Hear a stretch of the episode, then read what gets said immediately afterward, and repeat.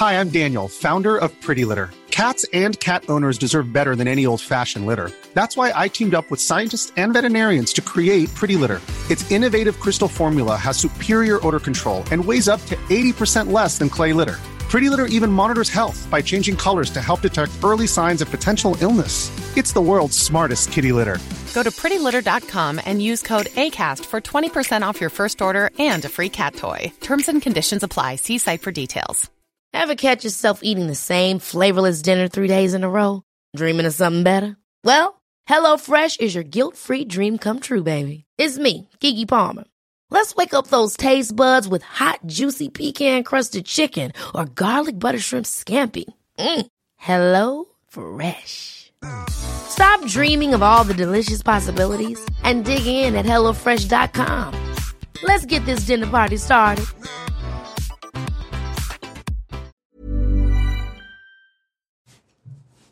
I'm Sophie Scott. And I'm James Gill. Our mission is to make wellness accessible to everyone, We'll be chatting with our favourite people sharing uplifting news stories and delivering tips and tricks. to bring balance to your lives. Hello, welcome to the Balance Podcast. Mark Manson. Yes.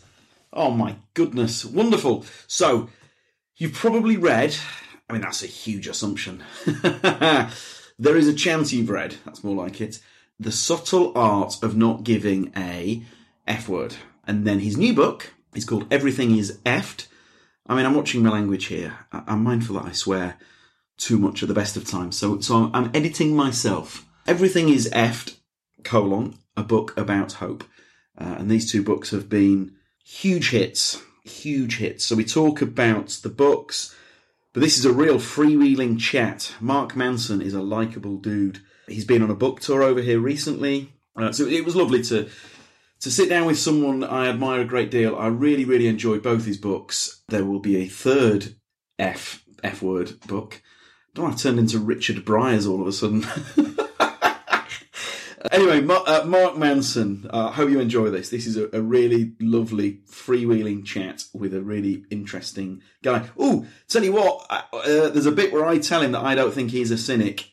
That stayed with me. He's uh, it's you can't see this, but in the in the podcast booth where we where we recorded it, I went, I don't think you're a cynic, and uh, God, God bless him, his eyes nearly fell out of his head. But I mean it, Mark, if you're listening, I don't think you are, and I say that as a as a compliment and as a fan, as someone who loves you a great deal. Anyway, Mark Manson. Before that, oh by the way, please do us a favour, give us five stars, positive review. I, I, I tend to say this at the end.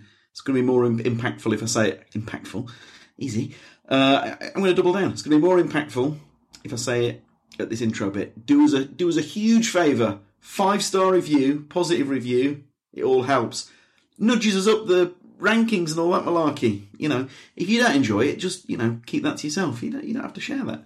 Um, anyway, our good news section and then Mark Manson. Good news this week comes from two very strong women. Uh, Monica Lewinsky, very quickly, obviously was at the centre of a, a global news story, and it's emerged this week that the um, Ryan Murphy, the man who has created American Horror Story, but also American Crime Story, the O.J. Simpson series was an absolute belter. Ditto the Versace one, and the, the the upcoming series will be about Lewinsky, who's got a job as a producer.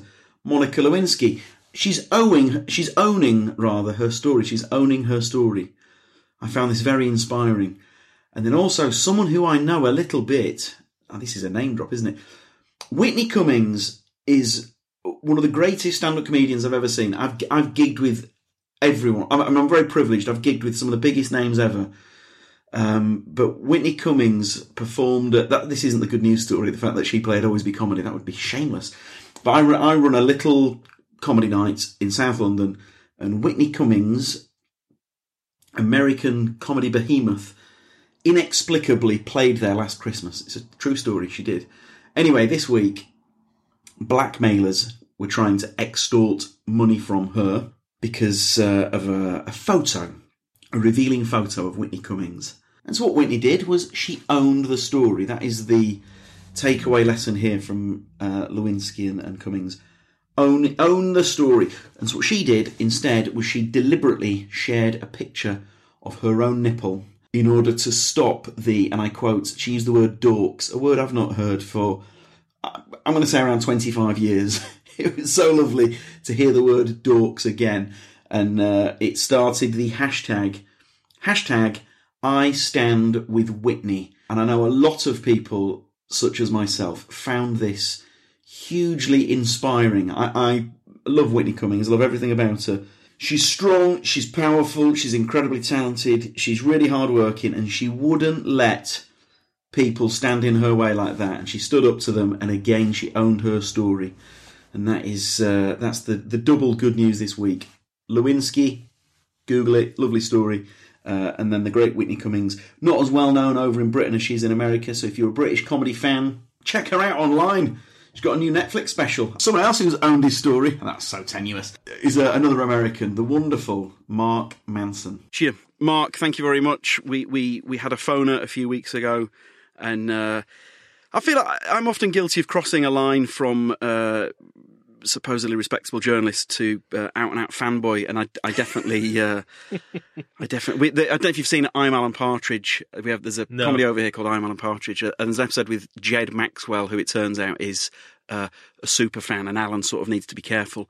And over the course of our phone conversation, I, I, would- I'd, I was mentally thinking of myself as Jed Maxwell. So on one hand, I apologise. On the other hand, uh, thank you for the thank you for the books, genuinely, Sure. Um, My pleasure. did, did you? I mean, kick off with a really hard question. Could you have ever believed that they would become this global? I mean, I've known people who've who've written books and they've done well, Yeah. but you've written books that have become these globe globo mega smashes. I mean, what, what what's that like? It's funny. People people ask me, "Did you expect this?" And Oh, come on! Someone's asked this before. yeah, sorry, Damn it! you're not that clever. But it, but it, but it, it's funny because it's you know I think I think a certain amount of success. I did expect a certain amount of success, but I surpassed that about six months in, and and my answer is like like it's subtle art is like the Avengers of the publishing world, and if anybody expects that many book sales, um, they're they're on something, or or they're like they're smoking something, like because it just it doesn't happen, and you can't. So much of it is outside of my control. You know, I can write a great book, and there are plenty of great books out there that sell well, but they kind of die off. Yes. This thing just keeps going and going and going. the, the almost the, not the highest compliment, but a compliment I can pay subtle art is that if I was to go through an airport, Mm-hmm. I would bet every last penny in my bank account that I would see it uh, displayed. It's always in the top ten charts. It's Yeah. always, um, and it also it's one of those books where everything about it was perfect. The cover, and I know that, I, I'm, I'm guessing you didn't design it, but Mm-hmm. Yeah. even the cover was nailed, wasn't They it? nailed it. It was just one of those things where that Venn diagram, every single circle seemed to overlap. And Ev- everything came together. It, it was a perfect storm in a lot of ways, and, and there were a lot of things that were outside of our control. You know, so the publisher nailed it. Uh, you know, my editor did an amazing job, but then also just the world seemingly going to shit right around the time it came out. You know, No, I, I used. I used to joke that that Donald Trump's probably responsible for like ten percent of my book sales, and it's it's all, it's kind of a joke, but kind of not, it, because it, the, the book really started to take off after he won the election. I mean, a couple of a couple of people I could call friends are political comedians, Mm-hmm. and I imagine, and I guess it's the same in the, in the US as well. They must secretly, and you must secretly be, dare I say it, rubbing your hands together a little bit because Uh, I mean, it, it's weird, right? Because, uh, you, you know, I think I think Warren Buffett, Warren Buffett has this old quote about being excited that the, when being most excited when there's blood in the streets, and because that's when there's the most opportunity. Like that's when there's the most, especially as as as uh, an author and everything. Like that's that's when you people are the most kind of rabid for uh, hope, as it were. But it, it's at the same time, you don't want that. You want people to be like so comfortable and happy that they don't need to read any of this stuff. can, can we? Is it? Do you think it is possible for us to ever get to a position of being comfortable and, and happy? No, We're see, fucked. see, I mean, see, I'm, I'm, I'm an optimistic guy, but Sure. I, I think I said this, I said this to you on the phone. Actually, I think it was, uh, I think it was Jon Stewart who said that Trump. I know he's an easy guy to knock, but Trump and a lot of these far right guys are yearning for this event in the past that never technically Never existed. happened. Yeah. So they say about how things used to be, but you could. I mean, you could. I could have a historian here, or yourself. I know the research that Oh, you totally. do, but you could go through every decade and say horrendous stuff that was, that a was happening. Total mess. It's yeah. a t- but it's a myth. It's a myth, isn't it? Yeah. Well, it's interesting because the the research on memory is that our memory is very biased towards positive memories. Sure. So, um, you know, if you think if I ask you what you did last year, you'll probably tell me the the highlights. You know, the vacation you went on, you know, your birthday party, like whatever, all the all the best moments.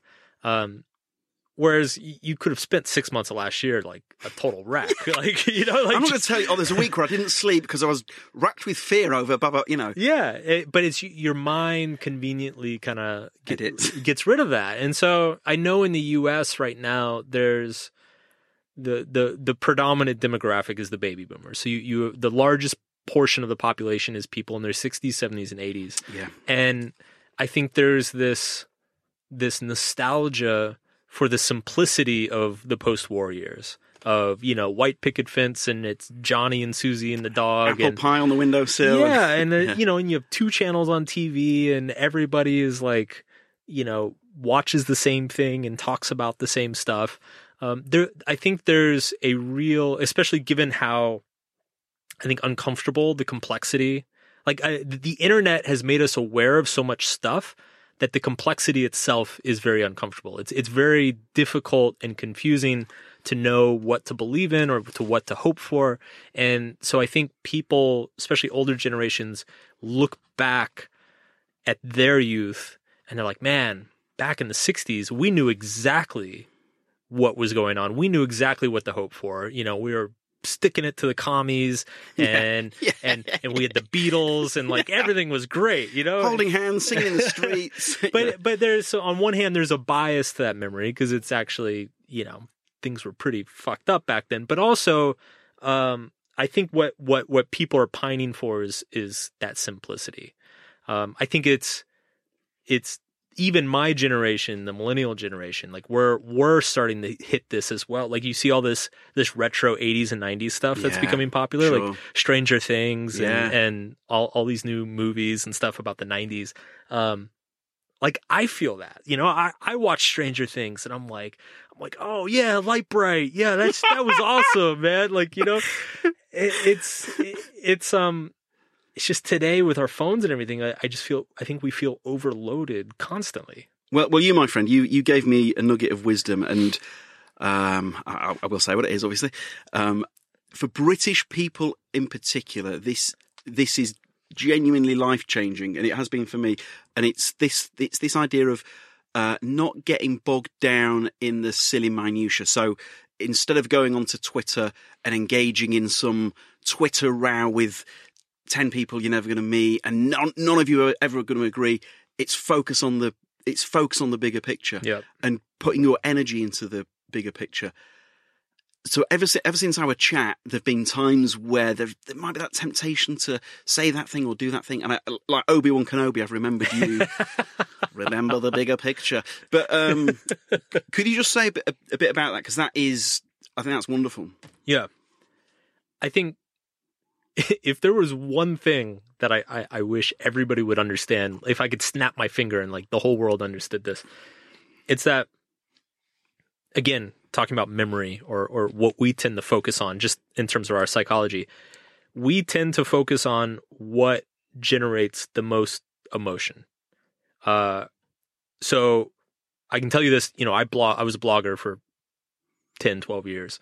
Um you do stand up, right? Yeah. I remember that. Okay. So you probably like if you you can have an audience, let's say you got an audience like 2, 300 four, five, what, how, however many I people. mean, uh, lower. let's say let's say 200 people and and 199 of them are great they're laughing at everything they're really into it but you got one drunk asshole in the back Sure. who's like shouting at you you know, what do you spend the rest of the night thinking about?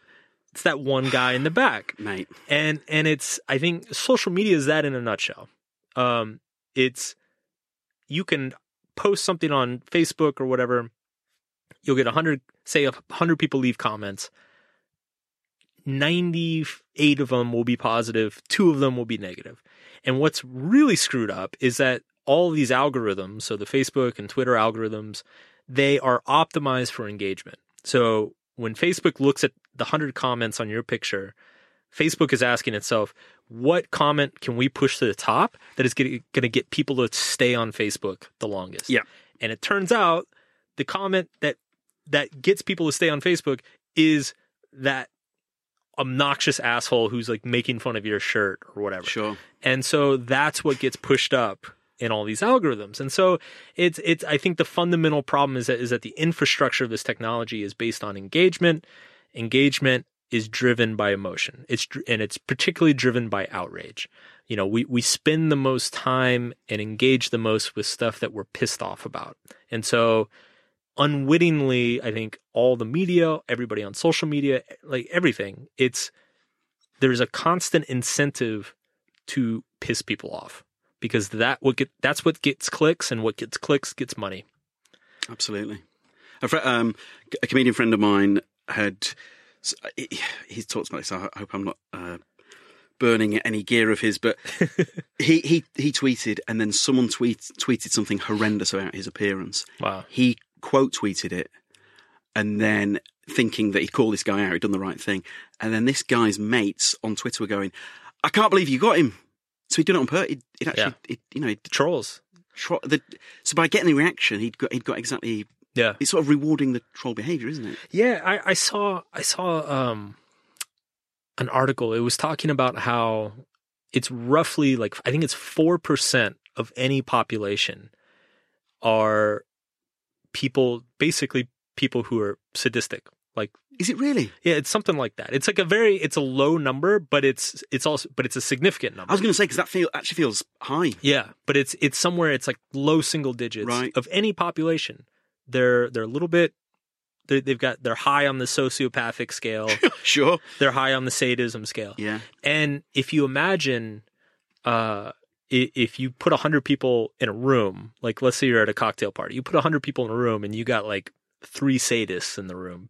People who are just mean because Sure. they enjoy being mean. If they're saying mean things, n- 95 95 of the other people in the room are never going to hear it or know about it. But if you put those same 100 people like on a Twitter thread, suddenly Yeah. you, you so the, the the platforms disproportionately expose the worst behavior. They they reward narcissism, they reward sadism, they reward um you know sociopathic behavior. I mean, I, I know that both these books are like your they're your two children, and I know I shouldn't Yes. pick a favourite. I've actually preferred the, the the newer book. Thank you. I mean, I, I love that you know I love them both. Yes. No, I well so you picked my favorite too. But I mean, you could. but it, but it's so I actually like hearing that because I honestly so it's weird because they are both my children and I'm I'm very proud of both of them. But it, it's very weird for me because I know that nothing I do, nothing I I was gonna do next was ever gonna be as popular or as loved as Subtle Art was. Nothing. You, eh you, you started with Citizen Kane. Yeah, yeah, exactly. Like I, I just I know I'm not gonna, you know, for the rest of my career probably I'm I'm not gonna hit that level. Um, and so for me, it was uh, it was very important to me when writing this book that I wrote what I felt was a better book and a deeper book and a more thoughtful. It is a deeper book. Yeah. I, re- I really think that. One, one thing that is incredible and, and brilliant and wonderful, and I actually think if you made a documentary, I'd be the first in line to say it, the levels of, of research. So, you know, we British people, I, I, mean, I can only speak for myself, I thought I knew lots about Isaac Newton. Yeah, it, right. It turns out I know nothing. um, so, how, I mean, how, how do you how do you do that? Because that. I mean, I love the first book, but that surprised me in such a pleasant way. In that Mm-hmm. the depth that you go into, and not only not only is it meticulously researched, but it's so beautifully written in a way that's incredibly interesting. Yeah. Uh, so I'm, I'm I always do Thank you. audiobooks with the with the personal development factual type books. Yeah. But the new, listening to all that about Newton, for, for example, was such a a treat. Mm-hmm. Um, what what what's the process there? I think so obviously I read a lot, but I'm always on the lookout for fascinating stories. So stories that are either kind of extreme in nature or people who are a little bit paradoxical. And so I read, um, you know, I read about Newton and, and uni and everything like everybody else, but, and I, I vaguely knew that he was kind of an asshole and, uh, it's, which I, you know, I always thought that was kind of interesting that this guy was you know, arguably the most important mind in human history was just this total prick that nobody could stand. Do you not find that? Do you not find that? I'm whispering like we're not on a podcast. Do you not think? Maybe Isaac's outside, Yeah. you know? Like- do you not find that's quite common with quite a few figures in, in human history? That these a, a lot of these people who are icons, when you, the more and more you read about them, there've been times where I've read about someone, I thought, oh, I, I actually wish I'd not read. I wish I'd not read yeah, that. you know? I mean that that is true. I mean, some of them are do seem like they were cool people. Some of them seem they're kind of. But the thing about Newton, like Newton, I mean, he was unbearable. Like he literally had no friends, no friends. Never had a girlfriend. Hated his fan. Like hated every. Like he just he was an angry, bitter person his whole life, and it was and it was funny his bitterness was to such an extent that he would come up with like his theories of gravitation and stuff and he wouldn't share them with other people. Brilliant. because he was like ah they're too stupid. You know fuck them. You know and so it was some of some of his discoveries they sat in his office for 20 25 years and it, it basically his the other professors at Cambridge had to like come and be like Isaac like how do you know all this stuff? Like please and Isaac's like oh yeah I wrote this thing 20 years ago and he'd hand it to him and it's like his three laws of motion or whatever you know? So it's just it's crazy. And so I I read his I read a biography about him a number of years ago and I just thought uh just such a fascinating individual such a fascinating individual. And and and i love i always i had this idea for his three laws of motion and kind of like turning them into three laws of emotion. Like i've had that idea. I've always wanted to do something like that. And then when i read a biography of him i was like man this he is such a perfect uh person to kind of exemplify like what trauma does to people what Yeah. like what like a really fucked up family life like how do you become such a bitter and angry person even though you're a genius uh it, it, it's so it was a fun way to like use him both as the example but also kind of play off of his discoveries Can you? Can you? So some listeners who, who you know. There'll be people who will be people who will be on board. Will be have listeners who are fans. Mhm. People will be intrigued. Could you just share a little bit about Newton and what happened to him? Because I, I didn't know that about the uncle, for example. yeah and the role that these the impact these these things have on us as humans but as uh, you know these great figures in time the things that that inspires i mean that that's an i thought that was an incredible story the you know yeah i mean it's it's i did a mime to mark there I mean, I, I I took a there's a it's a little bit of historical fiction, but basically, his father his father died before he was born, so he's born to a single mother, which back in the 1600s is like not sure cool. Um, and so his mother met uh, a local, a wealthy kind of local guy, and the local guy was like, "Okay, well, I'll marry you, but I don't want your kid." So she she abandoned him. So from like age three, he's he's got no parents, um, and he was passed around a bunch of extended family, cousins and aunts and uncles and stuff, all of whom didn't want him because it's again, you know, 1600s. I think it was in the middle of the English Civil War, so like you've he's an extra mouth to feed. So like nobody wants to deal Yeah, with this sure. little kid. So he's he's neglected, he's physically abused. I think his uncle was like a raging alcoholic who, you know, would beat the crap out of him.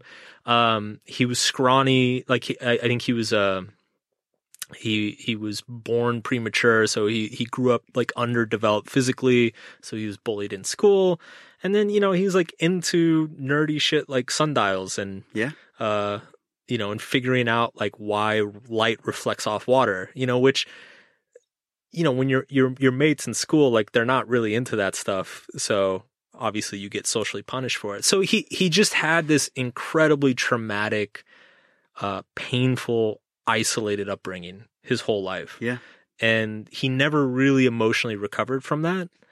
Um, but he was also just unbelievably brilliant in terms of like you know t- speaking about the thinking brain feeling like his thinking brain was miles ahead of anybody who had ever come before him. And so it's just it's just incredible like to me it's just so fun to dig into a, a person like that and kind of use his his life as an example to explain the emotional process of trauma messing us up like this is why your trauma messes you up and this is why you become like angry or believe these things about yourself uh and then use that like use a person like Newton to kind of explore that. Like it's just to me that's play. And and those stories like that are the cornerstones of my books. I think it's it's what people enjoy about my writing. If it was socially acceptable for me to applaud on a train, I, there are times in your books when I'm listening to them. Uh, but I, I, thought the thinking, feeling, uh, that whole section uh, again, if, if, you've not listened, I mean, you've you have got to buy these books. I promise. I don't own shares in Mark Manson. You have got to buy these books. They will change your life and how you think. I can't put it any. I can't put it any stronger than that. It's it, it's wonderful. Now, is that is that something that, that you've thought about? Because if you were if you were to you know, what ink... sell sell stock in Mark Manson? Well, yeah, maybe. if you were to, if you, mate, if you need a PR, yeah, but if right. you um, documentary making, that sort of thing, because mm. you, you have this ability to take, you know, what can be pretty stodgy history and turn it into the most thought provoking, you know, philosophy. I mean, let's, yeah. let's, call it for what it is. Or does it, is that not? I think it's. I'm more excited than you are. Yeah, you are. story. Is the story of my life. It's, it's not. I'm not an expert in that medium. You know, sure. I don't know anything about filmmaking, and I but I've been around enough filmmaking to know that it's really fucking hard yeah. and arduous. Uh, and I just I love writing about like because what I love about writing is that you can take so like doing the the emo like the three laws of emotion, sure, like taking his three laws of motion and, and turning them into emotional laws and using that to explain like how our emotions function. Um, you can't. I don't know how you do that in film or like it's. I guess just in writing for me, uh, it's it's it's like this fun, fluid exercise of creativity. Whereas with with film, I think I would probably be beating my head against the wall half the time. That's absolutely fine. So, so, so, it, I mean, you've answered my next question. So it's the it's the writing is where the fire comes from. The, yeah, right. I see. I just I, I love it. It's my it's you know, and I'm doing I've been doing like a speaking tour. Absolutely. Um, for this book, and and I'm doing some events here in here in the UK, and it's it's fun. Like I like it. I like. You're a great talker as well. I mean, it's well, thank you. It all dovetails nicely, doesn't it? Yeah, like I like I like giving talks. what unusual thing for a host to say to a guest halfway through. By the way, like, yeah, you, may I just say you want to host host my next one? like. I got, got some groceries to pick up. I'm going away in October. Uh, I've got some guests. I think you would be. Mark, I've actually booked you in to give you some work while I want to go away with the kids. Um, uh, Matt, one thing I did want, I did want to ask. Yeah. So, how did you? Now, lots of lots of people uh, read blogs. Lots of people get into blogs. Mm-hmm. How, I mean, I know this because I know about you. But if you could, if you could share how your journey from getting into to blogs and then the blogs uh, becoming so popular that uh, that there was the book, and then but then also why that book? Why the decision to mm-hmm. to write that? I mean, I've asked you about twelve questions in one. yeah. but, uh, so the first one is why the blog. Uh, I mean, I, I can't remember myself. it's about ten minutes ago. Yeah. No. Um, I tell you what. When when I mean, I'm if there's one uh, constant in my life, it's that I'm frequently wrong. So when when blogs first became a thing, sure. my, my thought was, well, who on earth is gonna give a shit? Yeah. What someone else thinks in the form of a blog. So I was I was quite a dissenting voice. Yeah. I just thought I, I don't get it. Why would anyone care what? Bah, bah, bah, bah. Uh, spoiler: I, I, was wrong. Yeah. Uh, so for you, how did how did you get into it yourself? Uh, it's funny. I got into it on accident. You know, really? Yeah, I had I had. Uh, I remember it was around the time I graduated from uni, and I had my roommates. Like starting a blog was kind of like a fun, cool thing to do. Yeah. Um, and so I, I my roommates started them, and it was basically just kind of this like public diary you know, it's like I could go on and see what my roommate Dave had been doing that sure. that weekend. Yeah. Um, and so they, they were always bugging me to start one. So I started one for fun, and I didn't really, I had no expectations about it. And then about six or eight months later, I'd been doing some freelance web design Yes. stuff, and about six or eight months later, I, I read this book called The Four Hour Work Week by Tim Ferriss. Oh yeah. It's about like starting online businesses and automating them and all this stuff. And uh, that was like, oh my God, I, I need to do this. I need to start like an online, you know, create my own online business or whatever.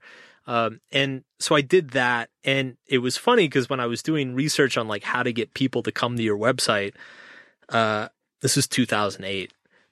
Every everybody was like, oh well, every you got to have a blog, you got to have a blog. So it's like, ah, I can use my blog to like market and promote my business. Well, long story short, I was bad at the business, but I was good at the blogging. So I, I actually developed a large readership um, on the blog, mainly around kind of dating relationship advice. And uh, and then nobody really cared about the business. So I was like, I guess I'll just blog. Incredible. Yeah. How, did the how did the audience grow? Was it totally or- was it organic? Yeah. Yeah, I mean I I cashed in pretty big on I I hit the golden age of Facebook. Um so it was like 2012, 2013. Um Facebook actually I didn't know this at the time, but Facebook had altered their algorithm. Like they made a really conscious uh, strategic decision that Facebook wanted to kind of be like the news homepage of the world Right. um, because everybody was there. And also, this was the time when Facebook was at its absolute yeah, zenith. everybody was on it. Every, Everyone was on it. and everybody loved it back then. See, I look back. I don't know, you I look back now, and and I think I'm sort of embarrassed, and, I, and I'm sure that in years to come, I'll be embarrassed about what I was sharing on, on Instagram. Yeah. But I'm, and I'm sure other people must think the same. The things that you put up on Facebook now, I, th- I sort of like, why did I do that? But you, you don't know at the time, do you? you It's know? funny because Facebook has that memory thing where it's Oh, like it's like look back on eight years ago, And I'm you know. like, And I think was I thinking? I know, right? Like I think that in Facebook's mind, they're like, oh yeah, it's gonna get people really engaged. Even on a budget, quality is non-negotiable. That's why Quince is the place to score high-end essentials at 50 to 80% less than similar brands. Get your hands on buttery soft cashmere sweaters from just 60 bucks, Italian leather jackets, and so much more. And the best part about Quince, they exclusively partner with factories committed to safe, ethical, and responsible manufacturing. Elevate your style without the elevated price tag with Quince. Go to quince.com slash upgrade for free shipping and 365-day returns. Life is full of awesome what ifs, and some not so much, like unexpected medical costs. That's why United Healthcare provides Health Protector Guard fixed indemnity insurance plans to supplement your primary plan and help manage out of pocket costs. Learn more at uh1.com. Quality sleep is essential. That's why the Sleep Number Smart Bed is designed for your ever evolving sleep needs. Need a bed that's firmer or softer on either side? Helps you sleep at a comfortable temperature? Sleep Number Smart Beds let you individualize your comfort so you sleep better together. JD Power ranks Sleep Number number 1 in customer satisfaction with mattresses purchased in-store. And now, save 50% on the Sleep Number limited edition Smart Bed for a limited time. For JD Power 2023 award information, visit jdpower.com/awards. Only at a Sleep Number store or sleepnumber.com. And and every time like it comes up, I'm just like, oh, why did I post that? Why did I post that? Or that, or that is not funny. Or Yeah. you know, the comedian is like, that's that's. Uh, there's so many words I could take out of that to make it Yeah, funnier. You know, it's that, Sure. it's that sort of thing. sure. Fa- I've got to say, Facebook with the memories thing. I think they've that's a swing and a miss Yeah, because I'm like, oh god. they've got a lot of misses going. right at the moment, yeah, it's- yeah, they're not. They're not. Uh, Yeah. They're Manchester United at the moment, and that's not a compliment.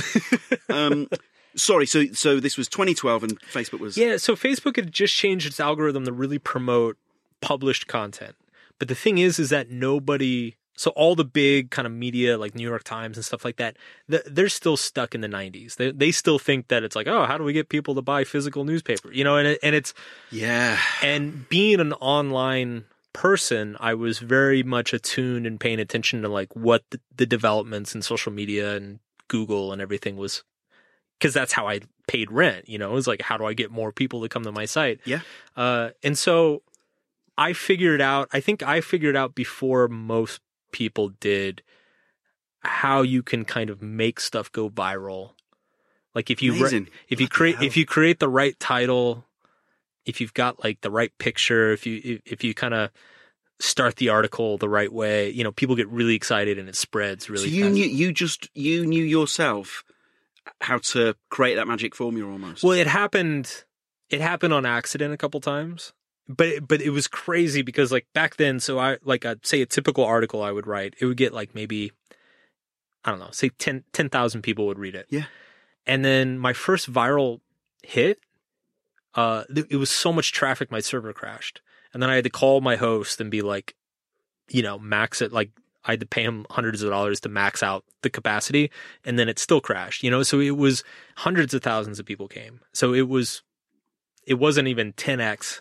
It was 100, 200, 300x the traffic I normally get. Yeah. And, uh, and I was like, wow, that's crazy. Like that's huge. If I can, how do I make this happen again? And so I started kind of paying attention to, all right, how do wh- I, I, I, I kind of put myself in the mind of a Facebook user of like, what would I click on? What would I be, what would I want to share? So I, I kind of studied clickbait before clickbait was the thing. Um, and by 2015, I had like 2 million monthly readers. So I went from Oh my god. yeah, so like I think 2012 I probably had maybe 50,000. You know, 2008 to 2012 I built up to about 50,000 a month. Um, and then from 2012 to 2014 I went from 50,000 to 2 million. Have you always had that ability where you just I mean the Whatever it is, no. Whatever it is. I don't even know how you're going to finish that question. The answer is no. This is why I love Mark. on the on the phone, I don't even remember on the phone. where I made a joke about us being best friends and we'll swap numbers, and you immediately just went, "No fucking way."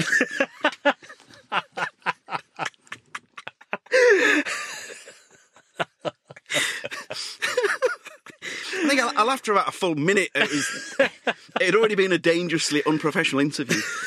Um, but what were you going to ask? but you, see, so I was going to say, I've got the giggles now. Uh. But it it seems to me that you are very good at uh, being just ahead of the curve. yes. Well, I try to be. Sure. but I, I don't.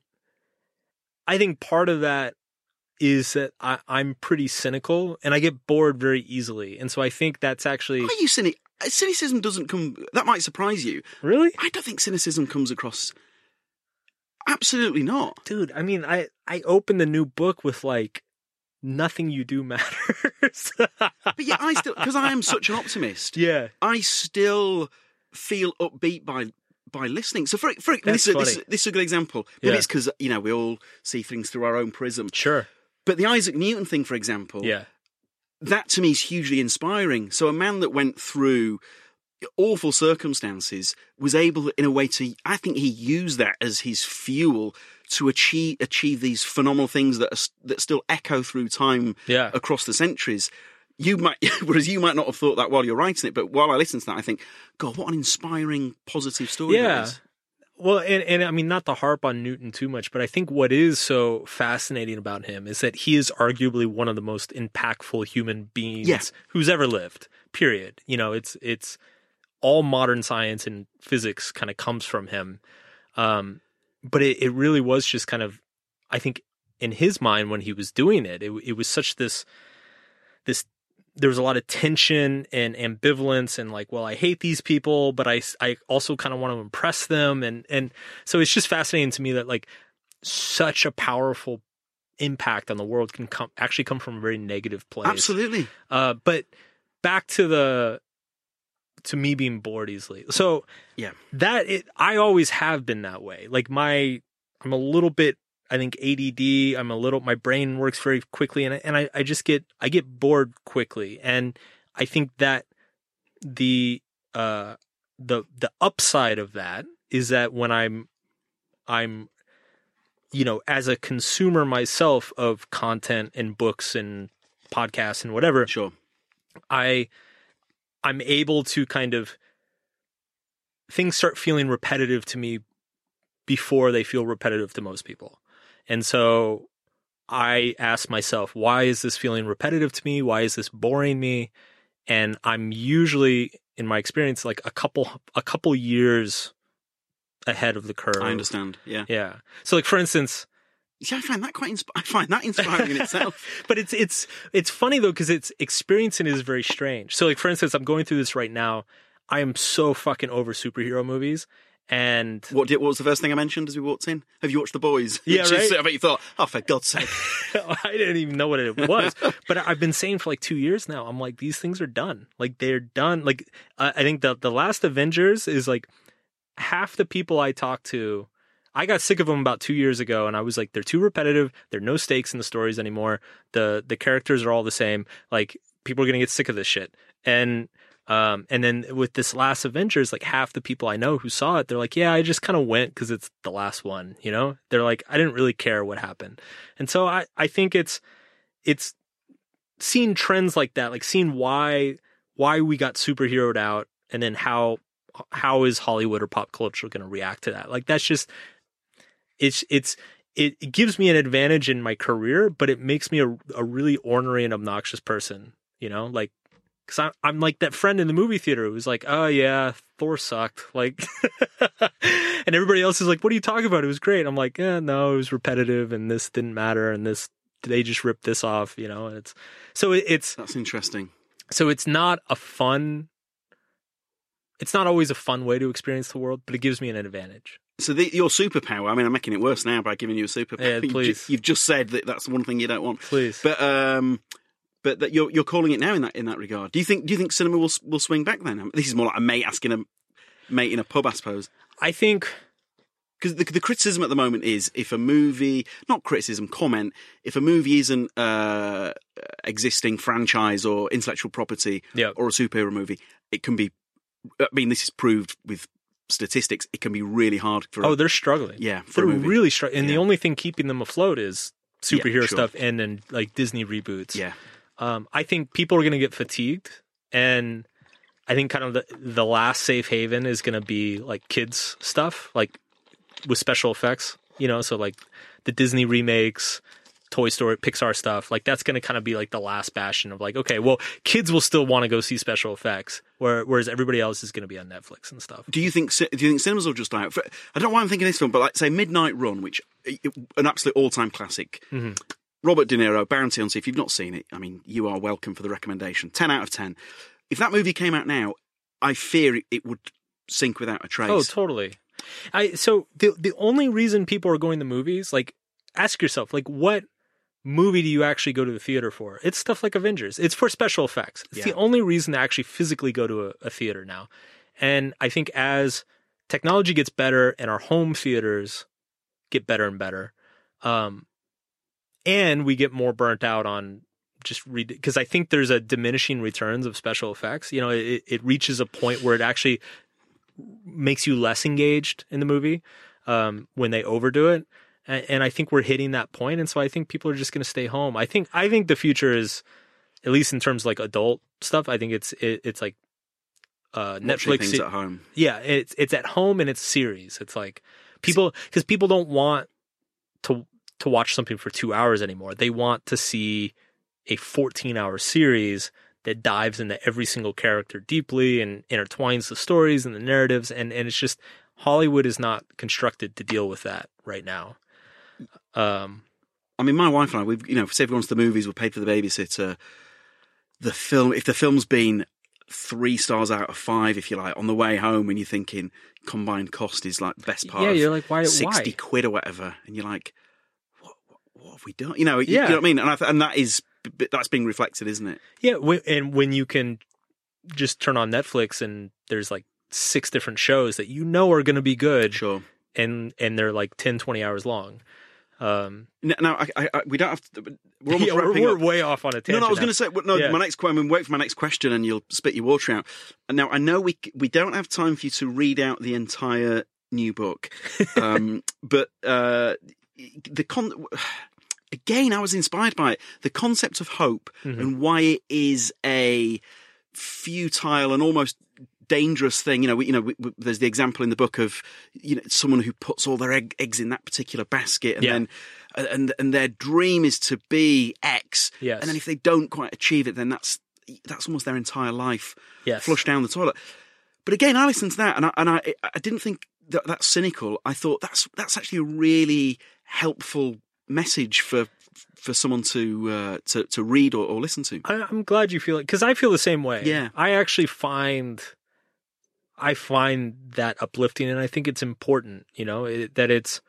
I kind of make the same argument in a lot of my work on on my site about love. You know, like I I I've got a popular article also went viral uh, called "Love Is Not Enough," and it you know the whole article is basically, you know, at the end of the day, love feels great, but if you make it the basis of your decision making, you're going to end up in a very like messed up situation. Um, you, ultimately, you need to prioritize things like respect and trust and honesty above love. Yeah. Um, and I think the same is true for hope. Like we need we need hope the same way we need love. Hope can be great. It can be inspiring. It can be uplifting the same way love can be. But you also have to be careful what you hope for. The same way you have to be careful who you love. Um, you can't just blindly like run after anybody you start having feelings for. Same thing. You can't just blindly like give yourself away to anything that makes you feel hopeful. Um, I, I recently interviewed a, a former heavyweight champion boxer, Mhm. and he again this again was a real nugget that stayed with me. He said it's, this episode will have has gone out, so I can I can say this. I'm not spoiling anything. He said that his dream his whole life was to be heavyweight champion of the world, to the extent where a teacher would say, "What are you going to be when you're older?" and he would say, "I'm going to be heavyweight champion of the world," and the teacher would go, "You know that's crazy." Yeah. He- but what really? And he's like, "That's all I that's all I care about." Heavyweight champion. That's all I'm focused on. He said he became heavyweight champion, and I and so I asked, well, what was that then like? And David Haye, I think, was expecting the whole world to change. Yeah. It- like in a video game, everything would magically level up. You know, that every, you know, the world would be gold plated. And, Yeah, yeah. And he and I think he was almost surprised as he said it. He went, "Nothing changed." Yeah. And and and I again, i I'm inspired by that, and I get and I, I think without putting words into your mouth, the impo- what I take away from your books is the important thing is to appreciate the here and now Yes. and not worry too much about oh if I if I achieve that that'll be amazing if I get that promotion then I'll be happy Yes. Uh, It- yeah, it, it's that's part of it. I mean, one one of the points that I make is that anything you hope for is going to disappoint. You know, there's nothing, there's no nothing you can hope for that if it comes true, you'll be like, oh yeah, that's exactly how as good as I thought it would be. It's like, like no matter what it is, um, everything you hope for has associated costs. It has unexpected problems. It has, you know, it, it, it's drawbacks. Um, you know, I experienced something kind of similar with the success of subtle art. Yeah. And, and it, it's, I spent most of my adult life dreaming and hoping of being like a very successful best-selling author. Yeah. And, and as soon as it happened, I was like, well, shit, now what? you know, Yeah. I'm like, I'm like waking up in the morning and I'm like, well, I look the same and yeah you know i smell the same and it just it was and then as amazing as it was i mean i was don't get me wrong i was very happy um as amazing as it was there were also a lot of these kind of awkward you know some of my uh, friends and had different attitudes towards me and then suddenly people money starts complicating s- relationships with certain people Yeah. and well he'll pay for this meal. Yeah you know, right. no, you know that absolutely. And it and it's and so you start running into these problems that you're like oh shit i never thought about that. I never thought that it could actually complicate my life in some ways. Um, and so it's i think when you scale that to like a society level you know you've got this group of people over here who all hope for this and this group of people all over here who all hope for this yeah you know, you see how that plays out. It's like no matter what you achieve or what comes true, you know, there are, there are unexpected costs and complications. So j- just to wrap then, what um, how do you get through a day? And that this this is such a fan question. So what, what I mean by that is, what are your motivations? You know, if, if it's not goal setting per se, or or having that uh, the carrot, Mhm. if you like.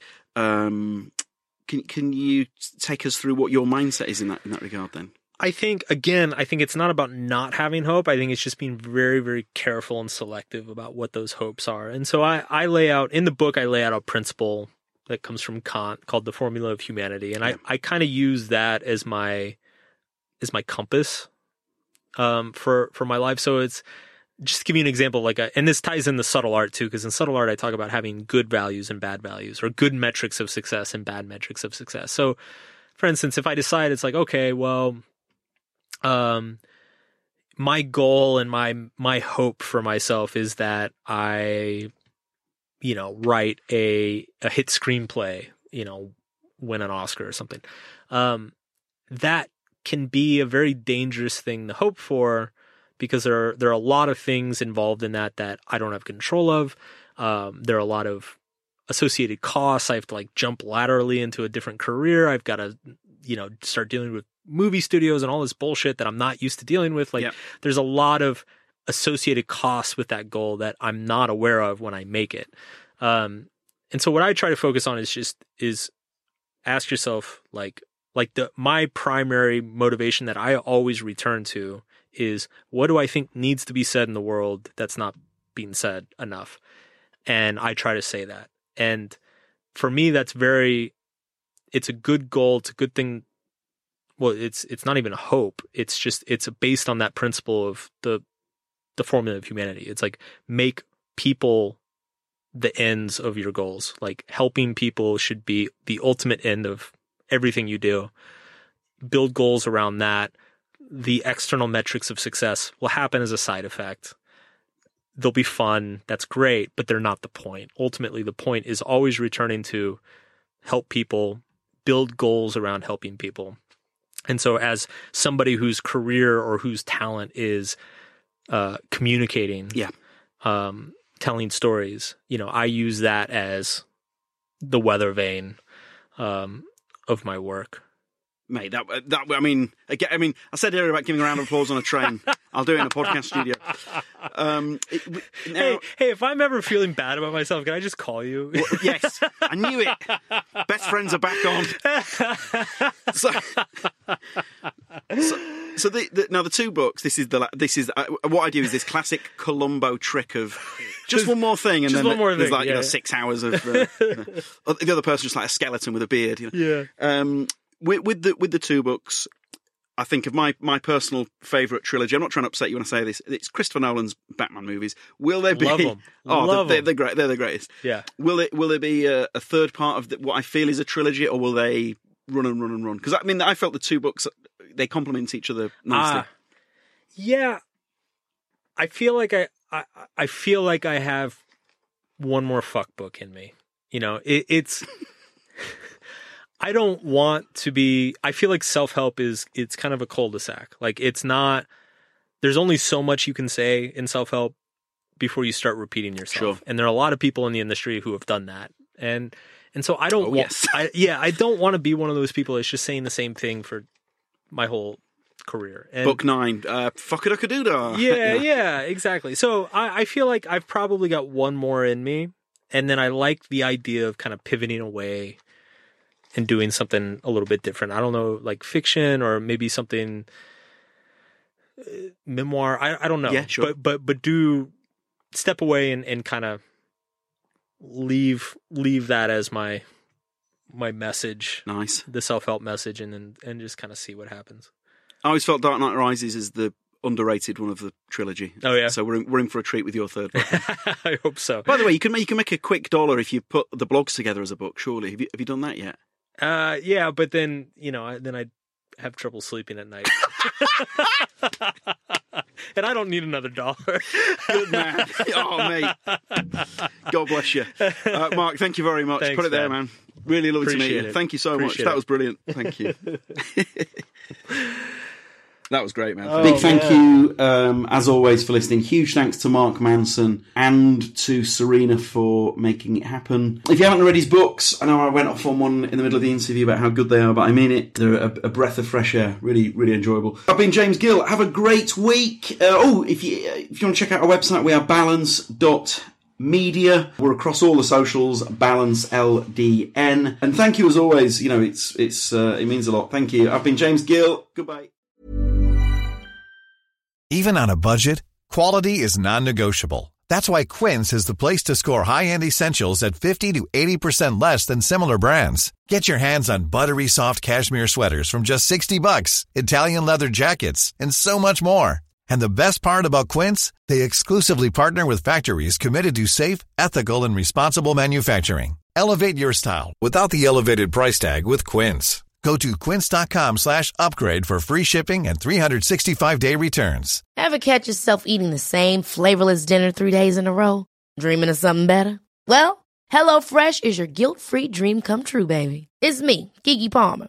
Let's wake up those taste buds with hot, juicy pecan-crusted chicken or garlic butter shrimp scampi. Mm. Hello Fresh. Stop dreaming of all the delicious possibilities and dig in at HelloFresh.com. Let's get this dinner party started. Whether you're a morning person or a bedtime procrastinator, everyone deserves a mattress that works for their style. And you'll find the best mattress for you at Ashley. The new Tempur-Adapt collection at Ashley brings you one of a kind body conforming technology, making every sleep tailored to be your best. The collection also features cool to the touch covers and motion absorption to help minimize sleep disruptions from partners, pets, or kids. Shop the all new Tempur-Adapt collection at Ashley in store or online at ashley.com. Ashley, for the love of home.